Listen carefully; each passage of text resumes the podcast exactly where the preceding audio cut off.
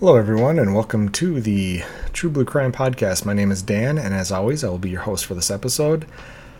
Now, I did it again, where I started researching an episode, thinking I could get a one-part episode out of it, but about an hour and a half into the research, I realized it was going to be likely a two-parter, so with just one episode left until we get to our international episode for number 30, I went another direction, and this may be a longer single episode on a case that I wanted to cover at some point, and it's also a little change from what I've been covering recently. So this is going to be episode 29. It's going to cover the North Hollywood shootout from LA in 1997. But before we get to that, let's get to the business here. If you'd like to get updates about what the podcast is up to, please like and follow the True Blue Crime Productions Facebook page. We're rapidly approaching 2,000 followers, and so if you haven't already followed it, please join in. More information can be found at the website at www.truebluecrimesproductions.com, and if you'd like to email me directly, my email is truebluecrimeproductions@gmail.com. If you can, please support the show via Patreon. Any donation level helps, and it will help ensure that I can keep making free episodes of the podcast and expand the podcast in the future. Any donations will receive a shout out in a future podcast and a thank you message from the host. For no cost whatsoever, please rate and review the show on whatever platform you're listening to it on. Thanks so much, and without any further ado, let's dive into this episode of True Blue Crime. The world of electronic banking has changed how we conduct business in many different ways. We can make small or large purchases at registers, self-checkout machines, gas pumps, and even parking meters. Carrying around, keeping, and using large sums of cash is a thing of the past for most people in America in 2023. During the 1800s and until 1933, banks in America issued currency using precious metals in the form of coins as well as banknotes backed by gold. These were easy targets for the likes of the Jesse James gang, John Dillinger, Bush Cassidy, and dozens of other infamous bank robbing outlaws. But in 1933, there was worry that U.S. citizens would destroy the gold standard by buying up all of the available gold, so the U.S. made it illegal for U.S. citizens to own gold and at the same time abandoned the gold standard for currency. All currency would eventually take the form of non-precious metal coins and paper notes that were promised to hold value by the federal government. In the time before electronic banking, large amounts of cash needed to be hauled to and from locations such as banks, especially on certain days of the week when people turned in paychecks for the readily accepted pieces of green paper. The age of cash was born, and for almost 70 years, cash was king and would become the new target for large-scale robberies involving armored cars, banks, and other currency-heavy operations. These enterprising and often brutal and sometimes deadly robberies were high-risk but high-reward endeavors that could land a good crew a lifetime of money in just a few jobs. But for some, the thrill of the hunt and the combination of adrenaline and the challenge to make a bigger haul meant taking huge risks and being prepared for things to go very wrong at any moment. This is exactly what happened on one fateful day in the North Hollywood district of Los Angeles. The day was February 28, 1997. It was a Friday, the most cash-heavy day of the week for banks in America.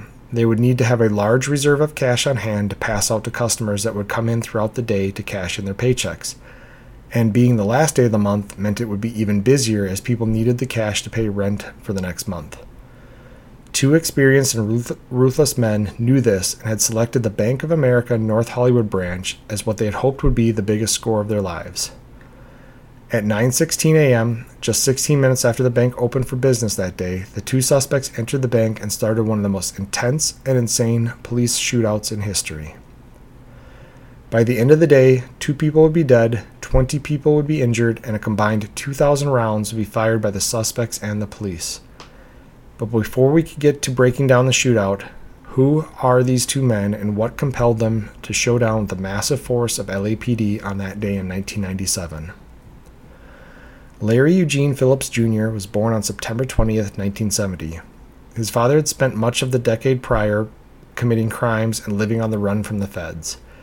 After robbing a gas station, Larry Sr. had escaped custody and while living on the run, fell in love and had a child with a woman. That child would be Larry Jr., and it is said that Larry Jr. was very intelligent and driven, but was raised with little to no supervision and was psychologically predisposed to lawbreaking given his father had no love for law or the government. When he was 14 years old, he watched the movie Terminator and saw Arnold Schwarzenegger and decided his life course would revolve around becoming a famous bodybuilder and actor. When he didn't grow tall enough to be the next Arnold, his backup plan became real estate. He was in Los Angeles in the 1980s, and there was money everywhere, especially in the booming housing market. Larry settled down to study for his real estate license, and while prepping to make it big, he got caught shoplifting suits from a Sears store. While this would not directly lead to his criminal choices down the road, it was a taste of his willingness to take shortcuts to achieve financial success. Although he had given up his dream of becoming the next Arnold, Larry was still a regular at the gym, and in 1989 he met another enterprising young immigrant, a man named Decibel Stefan Emilian Mastoranu. The two bonded over their love of bodybuilding, firearms, and the idea of making it big someday, even if it wasn't along a legal path. Mastoranu was 4 years older than Phillips, born on July 19, 1966. He had immigrated to LA with his family from Romania in 1974, during a time in which the country was run by a ruthless dictator. He was bullied as a child due to his weight issues, his accent, and his struggles with English. Despite his struggles, he was intelligent, and in 1987 he graduated college with a degree in electrical engineering and hoped to make it big in the growing world of computers. Both of their careers would suffer financial collapse with the recession of the early 1990s. A combination of factors led to banks failing and housing prices falling at the same time the two new friends were trying to strike it big. With the LA housing market suffering, Phillips would make a return to Colorado, a place he had spent part of his youth, and he tried to get rich doing a real estate scam in which he posed as a prospective buyer, and while being shown 50 properties, he positioned himself to see the agent enter the combination for the key lockbox. This was successful at two of the properties. In the next part of his scam, he posed as a real estate agent that was renting the properties and collected down payments on rent from several people before getting caught and jailed for fraud. His wife bailed him out, but they got into an argument about his crimes and he fled the state, hiding with Mastoranu back in LA. The two continued to go to the gym together and soon began planning ways to make a lot of money. They secured some firearms and decided their best way to get rich was to commit robberies. The first suspected robbery the two committed was on July 20th, 1993, back in Colorado. It was just months after unknown suspects took an estimated $7 million in cash, the equivalent of roughly $15 million in cash today, from an armored car depot in Rochester, New York. It's possible this fueled the pair's decision to hold up an armored car crew in the town of Littleton, Colorado. The heist was successful with no one injured and an unknown amount of cash taken. In October of 1993, the pair was pulled over in Glendale, California, while speeding in a rental car. Phillips, still on the run from his scam in Colorado, told the officer he didn't have his license with him. The officer, suspicious of the pair, had them step out of the car and found they were both armed with handguns. A subsequent search of the car revealed the pair was traveling with a ready-to-go bank robbery kit.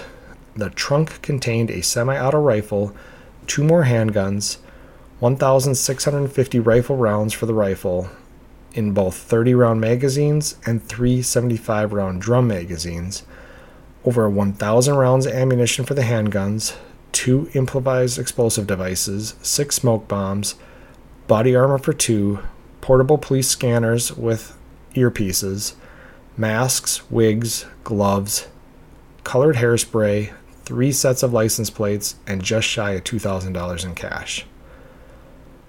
While being charged with a laundry list of felonies, most of the charges were dropped, and they were ultimately both sentenced via a plea deal to less than 100 days in jail.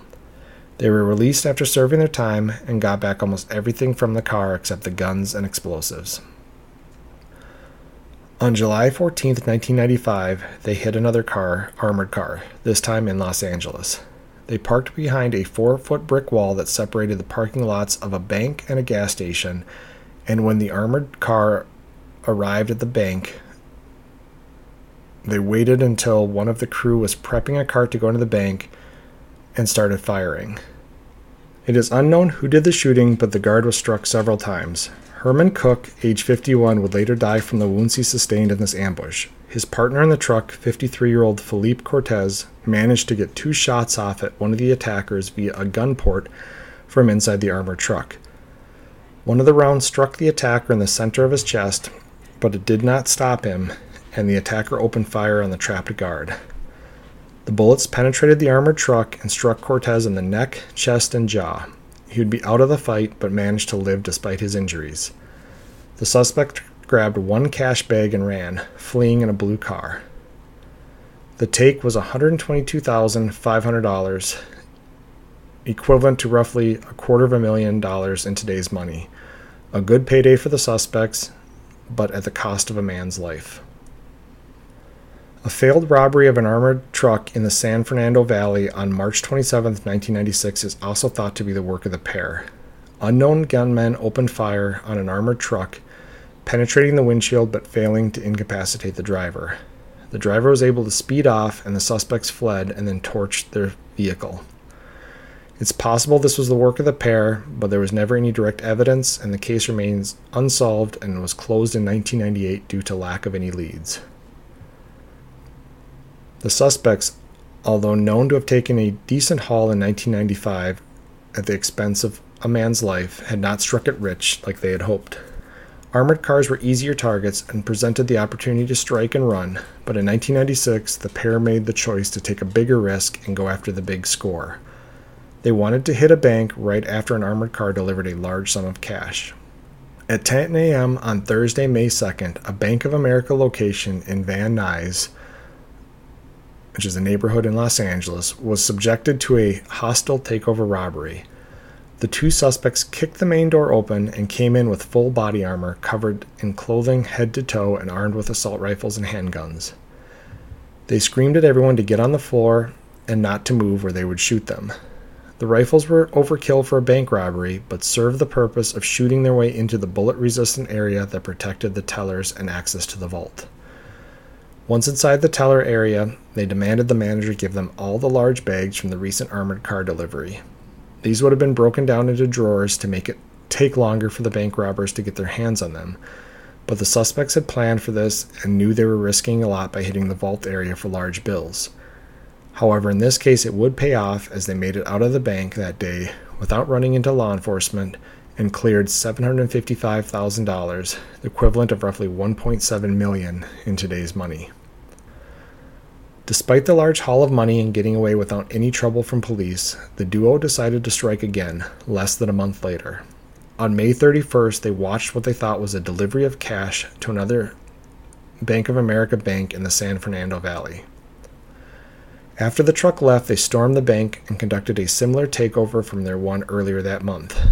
They were expecting $2 million in cash, but they had made a crucial mistake and not realized the truck leaving was actually doing a pickup of cash, not a drop-off.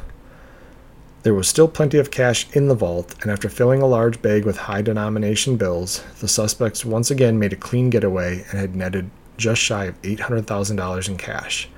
Not the $2 million they wanted, but together they had stolen almost $3.5 million of cash in today's value, in just the month of May of 1996. The LAPD would likely take a heavy response to these two bank robberies with additional patrols, stakeouts, faster response times to hold up alarms, etc., but that would likely have dwindled over the summer months as it would be an unsustainable long term. The suspects, knowing that the heat was on, took the rest of 1996 off and focused on trying to land that $1 million plus job in 1997. So I know I read a lot of that in narrative form because I really wanted to get the story out without disrupting before we get into the actual shootout here. So what we have here is a pair of guys. Again, they've been raised. I talked about Larry Sr., Larry Phillips Jr.'s dad.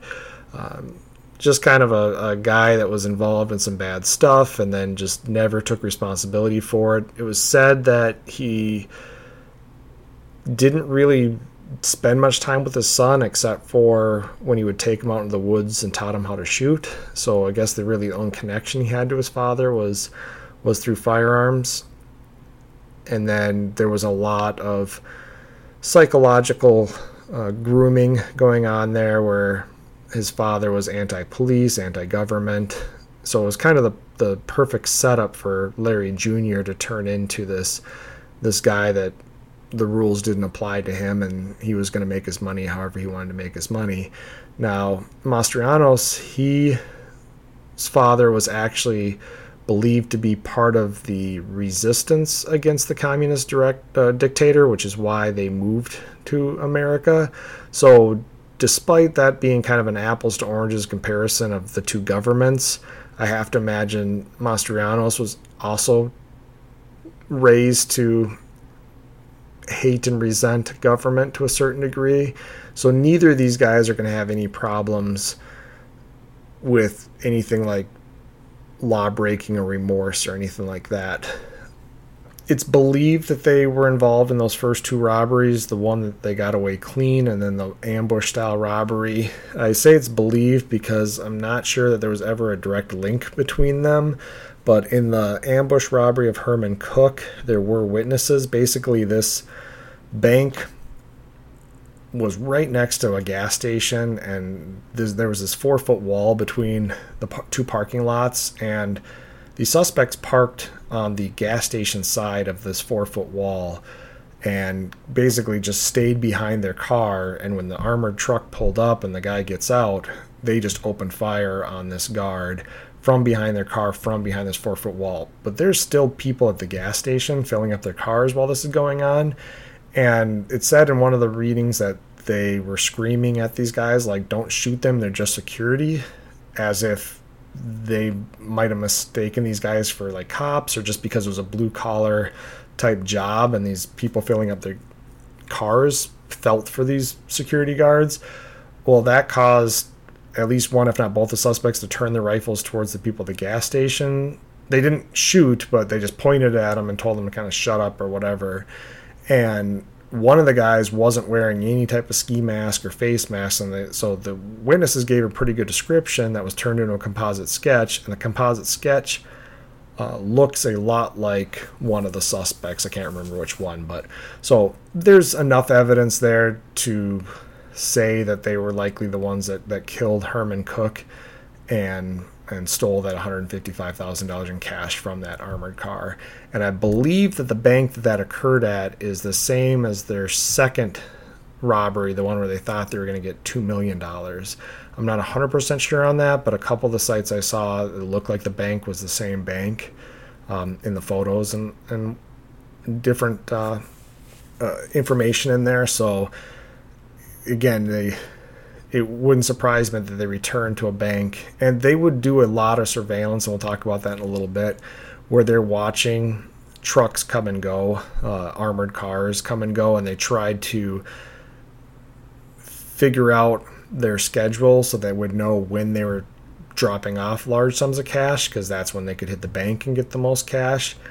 And the banks were always trying to change stuff up, especially after their first robbery. They think that's where the suspects got this wrong, was that when they went to hit the bank, that the second bank, they had assumed a truck based on previous surveillance was a delivery truck of cash, when in turn it was a truck doing a pickup of cash.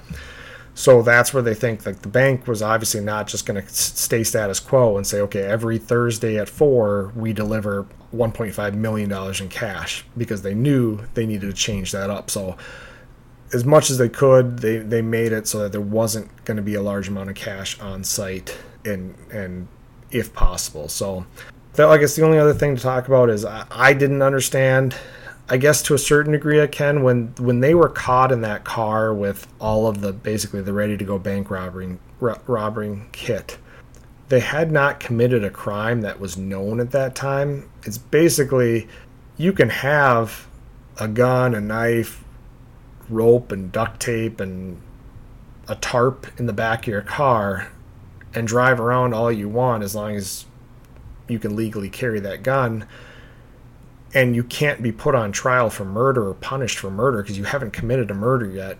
So what they pled to was some of the the illegal items themselves, the explosives and a couple other things that were in the car that they shouldn't have had. I think maybe one of the rifles was converted to fully automatic. I can't remember for sure, but they didn't have major criminal records. Phillips had that fraud thing he had to deal with out of Colorado, but Mastorano's I don't think had anything. So they looked at it as, yeah, these guys probably were on the way to commit a bank robbery that day or very soon around that day, but they hadn't committed it yet, so we can't try them for it. We have no proof that that's what they were going to do.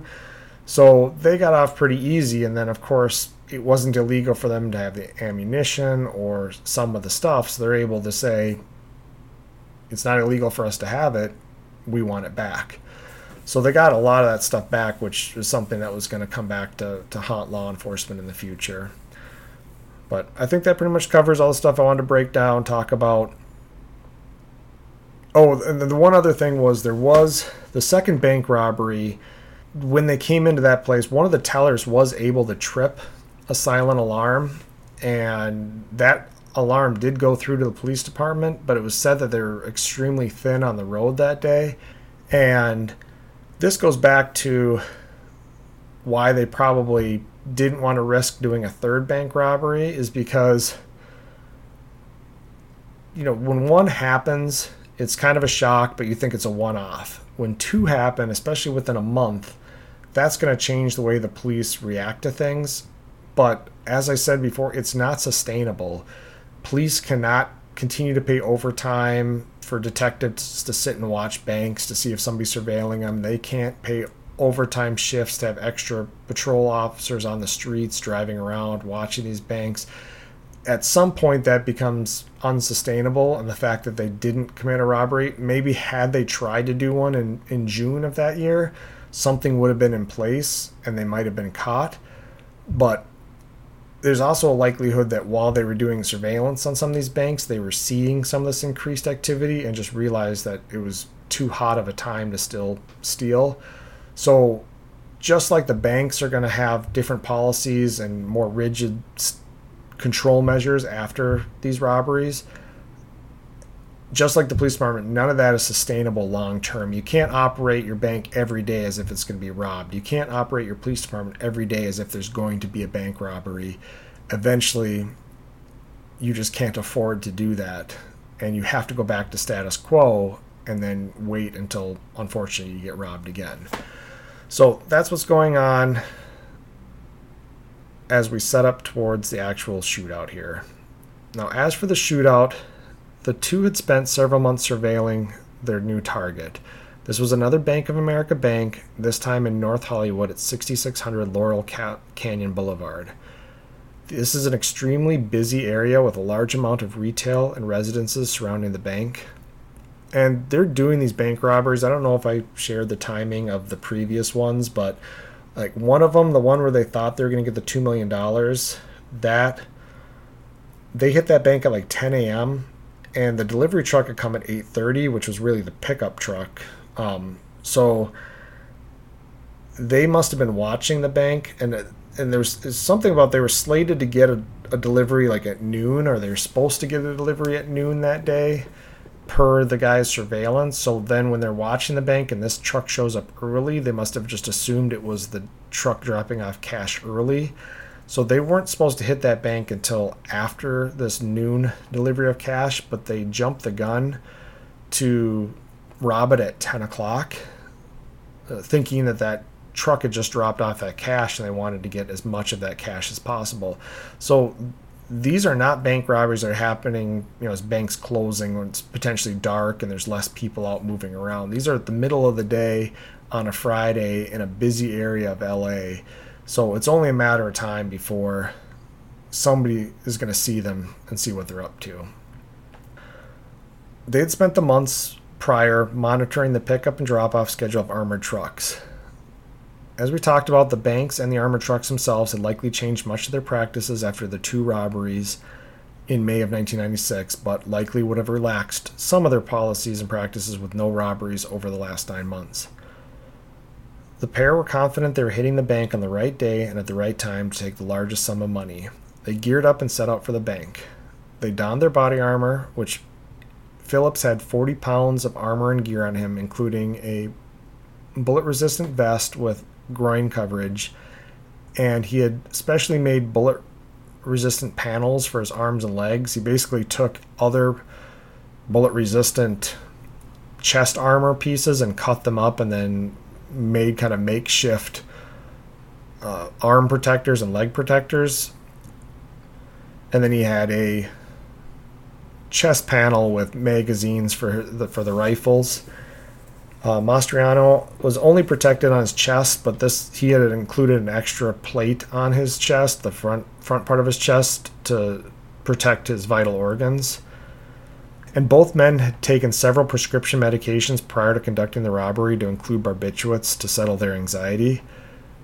They parked right in front of the bank in a handicapped spot, and each armed themselves with an AK-47 style assault rifle, several magazines of ammo, and then walked inside the bank at 9:16 a.m. Unbeknownst to the suspects, an LAPD car on routine patrol saw the men walk into the bank and radioed in that he was seeing a robbery in progress at the bank. While the witnessing officers were waiting for backup, the suspects inside the bank were going through their normal routine of forcing a manager to open the vault and fill bags with the large denomination bills. However, the bank had continued to change up its delivery schedule, and the suspects had guessed wrong, and per policy since the two previous robberies, the bank had a much lower cash reserve than before. The suspects were still able to get just over $300,000, but it was far lower than they had expected. The bank had also been putting die packs in the large denomination drawers in the vault, and three of these packs were put into the bag and would later activate, ruining most of the money.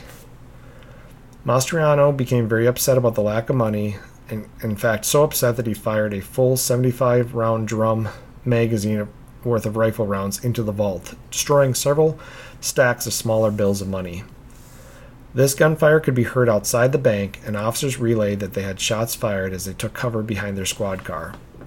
Soon, four more squad cars arrived and took up a 360-degree perimeter around the bank. At 9:24 a.m., 8 minutes after being seen entering the bank, Phillips reemerged and saw the many squad cars now surrounding the bank. He immediately opened fire on the officers and civilians that had gathered along Laurel Canyon Boulevard. Several officers and civilians were injured during this initial round of gunfire. So we'll take a quick break here and talk about the bullet penetration. And I'm sure... Again, I mentioned this is a very busy area of Los Angeles, so I'm sure as a whole bunch of squad cars are pulling up to this bank, and it's not like you see in the movies where they come in squealing tires and whatnot. They would have likely rolled in very quietly without even sirens on to not alert the guys in the bank that they were there. But just having lights on and that many squad cars sitting outside of a bank, it's going to draw a bit of a crowd. And of course the crowd is expecting to see some guys come out of the bank and get arrested by the police or something like that. So something, and in today's world there would be a whole bunch of people with cell phones out trying to record the thing, but back then they're just going to watch. They have no idea that these guys are going to come out and just decide to get into this shootout. So they're kind of, both officers and civilians are kind of caught off guard when Phillips comes out and starts opening fire on them. And the other thing you see in TVs and movies is cars deflecting bullets. And yes, there are bullet-resistant vehicles, armored vehicles. I mean, we talked about the armored trucks. But they were able to injure Felipe Cortez sitting inside of an armored truck because they're using a... somewhat of a form of armor-piercing bullets. They're not really armor-pierced, but they're steel core so that they don't break up as much, and they're going to penetrate. And even regular bullets, cars are made to be as light and sturdy as possible for better gas mileage and just cheaper to make and everything. So the door panels on your car is just a thin piece of metal, and then there's obviously some electronics in there and some sound dampening stuff, but for the most part it's a couple thin pieces of metal and maybe some fabric and some wires in there. That's not stopping a bullet. And so people will see in movies a guy open up the car door and duck behind it as bullets ding off the outside of the car door. It's not realistic. A car door, even two car doors, if you put two car doors between yourself and the and somebody's shooting at you, you're still likely going to get shot.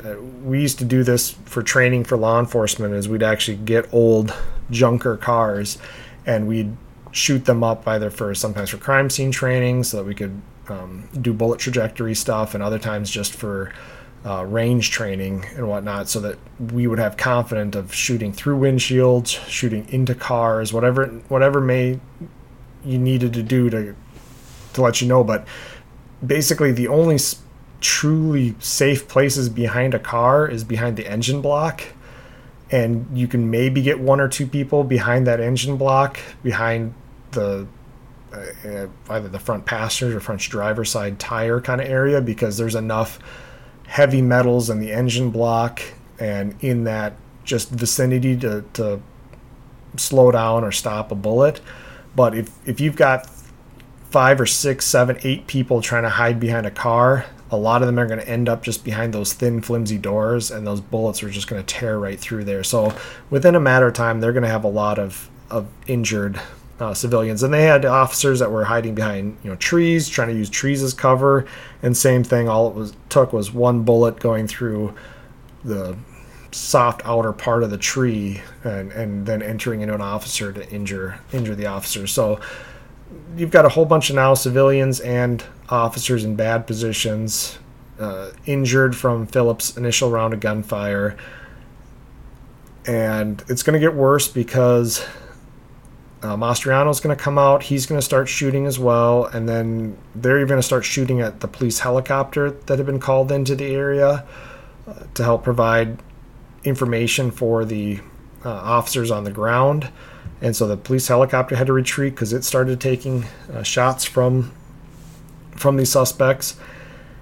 And the biggest thing that the officers had working against them was they're mainly armed with Beretta 9mm handguns. The detectives had 38 caliber revolvers, and then there were some 12 gauge pump shotguns. And none of these weapons were designed for high volumes of fire, long distance engagements, or armor penetration. And all of the weapons used by the suspects at this point were capable of all three of those. So the officers, even though there's multiple of them and only 2 suspects, they're hopelessly outgunned. And to further describe how bad it is, so most of these engagements are going to be fired from between 60 to 100 meters away. So a little over more than half a football field to a full football field is the distance, because, again, unlike in the movies, and some, I guess, portray this better than others, but when police officers arrive to an alarm or a robbery in progress, they're not going to park right out in front of the bank, like in the bank parking lot. So they're going to be out on the street, or even possibly in a parking lot of a business across the way from the bank, because they want to create that distance from the suspects. However, in this case, it's hurting them because their gun's effective range, for most handguns, the effective range for accuracy is roughly 25 meters. And with shotguns, depending on what the load is in the shotgun, slugs are going to go farther, but any type of buckshot or anything along those lines, you're losing a lot of accuracy because of the spread out past 50 meters. And the penetration into body armor for any of those weapons outside of a close engagement is almost none. So they've got these guys firing these steel cord bullets from fully automatic, high capacity drum magazine rounds at officers that are hiding behind, officers with limited body armor hiding behind cars. And like I said, they're got heavy body armor on with much better weapons. So the police are outgunned in every capacity, and at this point have several wounded officers. And a lot of people would ask, well, why don't they just make headshots?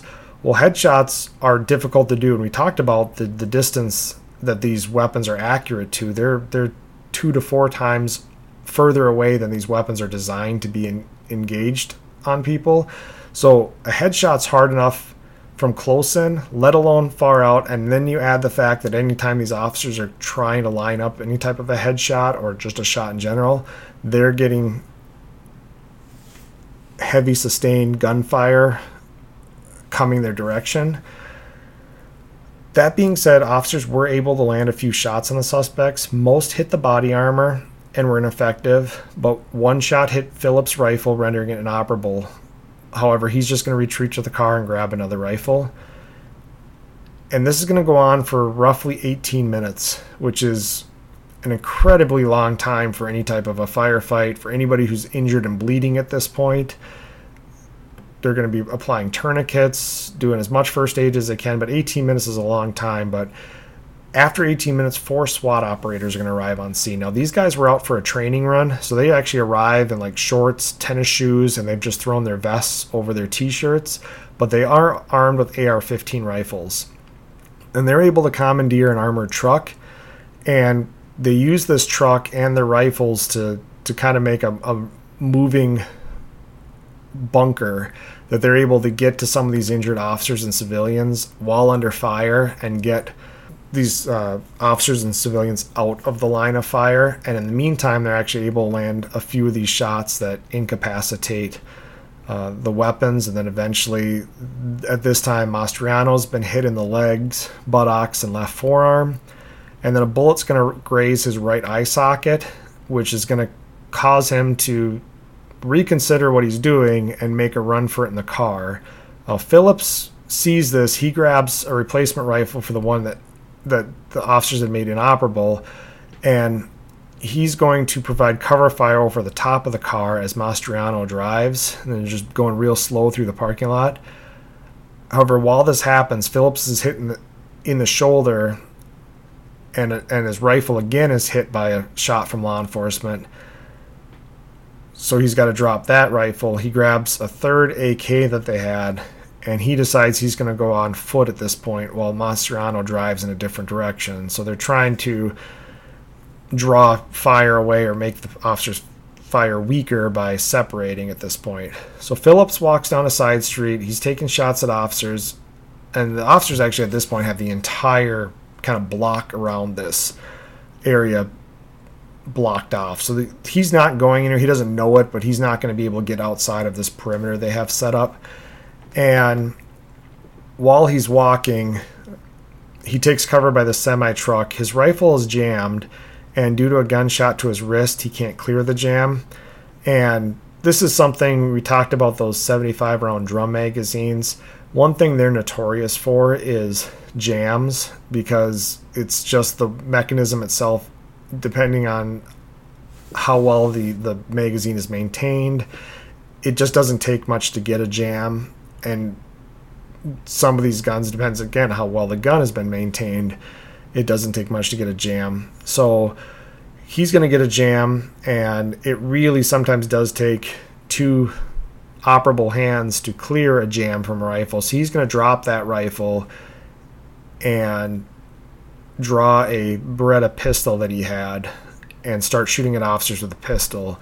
At this time, he's going to be shot by an officer in the hand, which causes him to drop the gun. And he must have at this point realized that it was either kill himself or be captured. So he goes, puts the gun underneath his chin, pulls the trigger.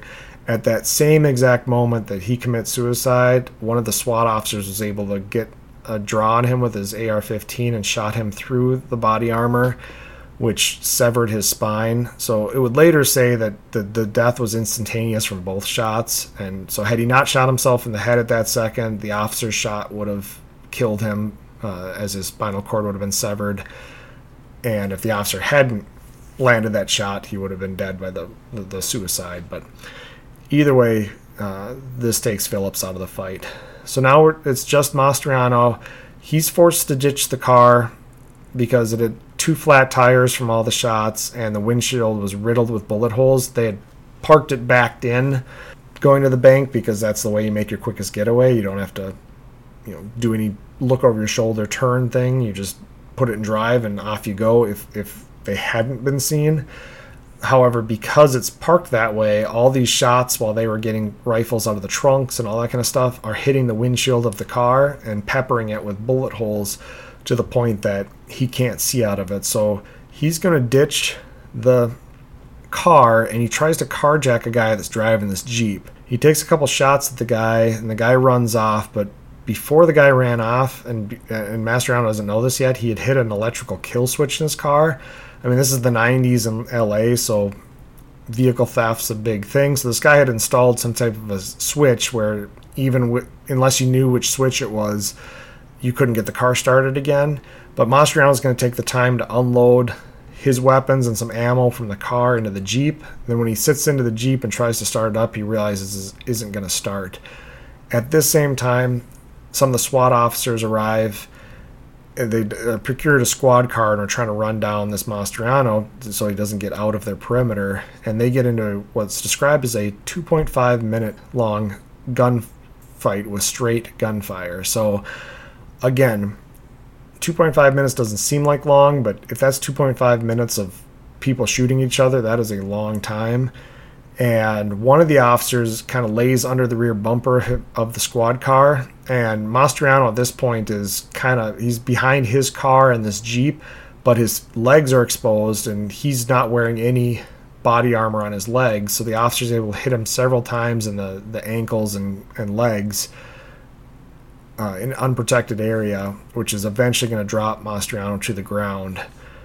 He's going to give up and request that officers shoot him, but at this point he's disarmed and no longer a threat, so the officers don't shoot him. But during the chaos of the scene, and whether this was intentional or unintentional miscommunication, there was a delay in getting an ambulance to Mastoranu for 70 minutes, so an hour and 10 minutes, and he's going to die from blood loss during this time. So the aftermath of this incident, the only two deaths that day were the two suspects. They had used 6 firearms to shoot a combined estimated 1,100 rounds, which equated to a shot every 2 seconds. Officers fired about half that many rounds at around 650. It was found that the officers hit both suspects several times in center mass, but the bullets failed to penetrate the body armor worn by the suspect. So when officers trained to shoot, especially back in the 90s, it was trained to shoot center mass. It's where the vital organs are in the body, and it's the easiest part of the body to hit. Everybody always talks about, why didn't the officer just shoot the gun out of his hand, or why didn't he just shoot him in the leg? Well, A, those limbs move all over the place, and you have to worry about, if you miss, where's that bullet going to go? And there's not as much meat and bone in the arms and legs as there is center mass, so if the bullet penetrates, where's it going to go? And finally, we don't shoot to injure people. We shoot because it's a deadly force situation, which means we shoot to end a threat. And center mass, vital organs, is the best way to end that threat. So officers are trained to shoot center mass. Unfortunately, in this situation, center mass was covered by body armor, and it wasn't enough until that officer got the AR-15 round that penetrated Phillips's body armor. Nothing they had shot to that point had penetrated. And there was a point at which Mastoranu was shot twice by the officer with the AR-15, and because of that trauma plate he had in his chest, it probably knocked the wind out of him, but it didn't penetrate. In the end, Mastoranu was shot a total of 29 times, and most of those were when he was shot in the legs at the end there by SWAT.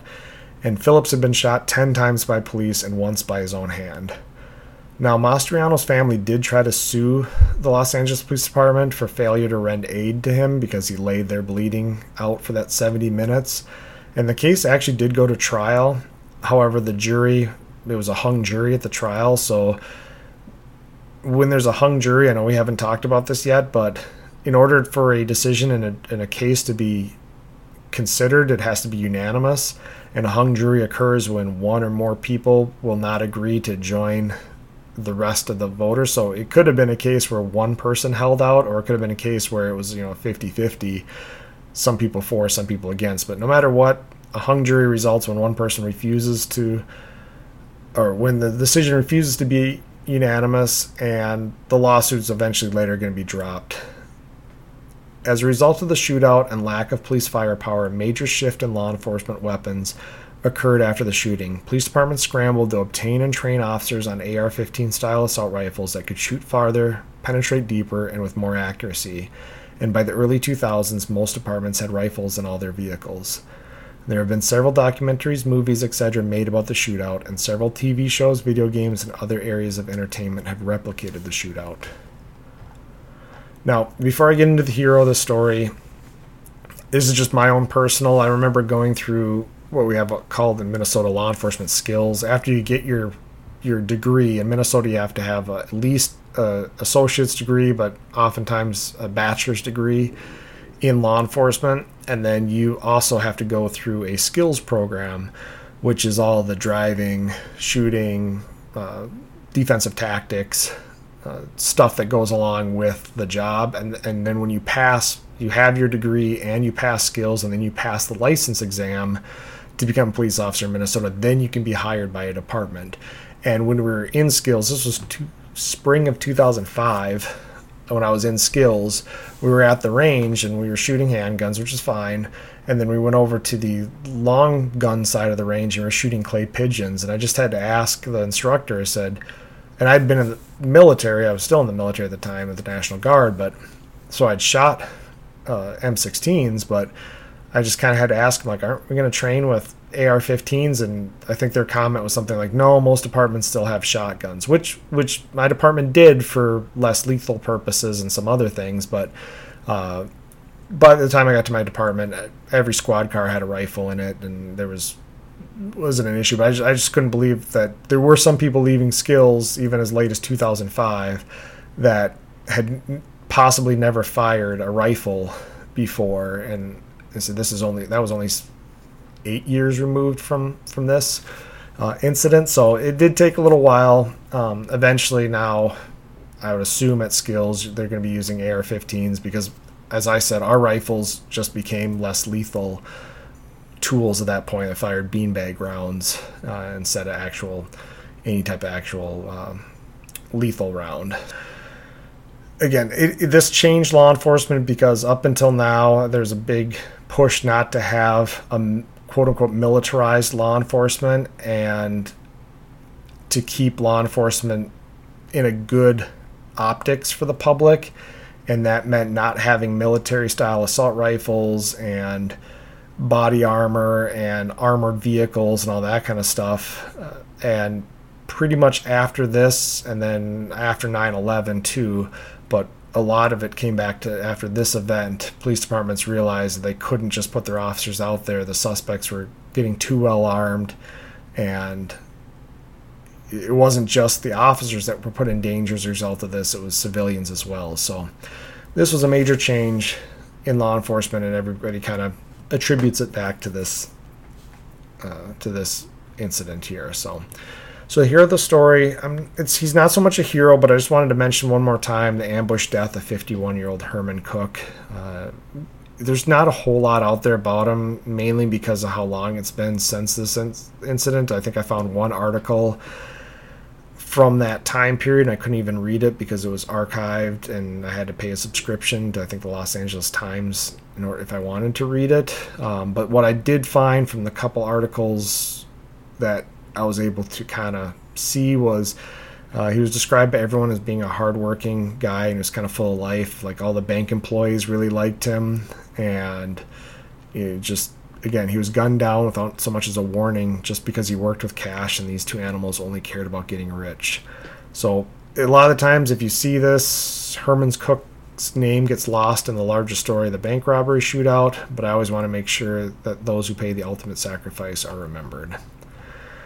So thank you for listening. Stay tuned for future episodes, and feel free to write me at truebluecrimeproductions@gmail.com. You can also find me at True Blue Crime Productions on Facebook, and support me via Patreon at True Blue Crime Productions. That's it for today. Thanks for listening. Talk to you later, guys. Goodbye.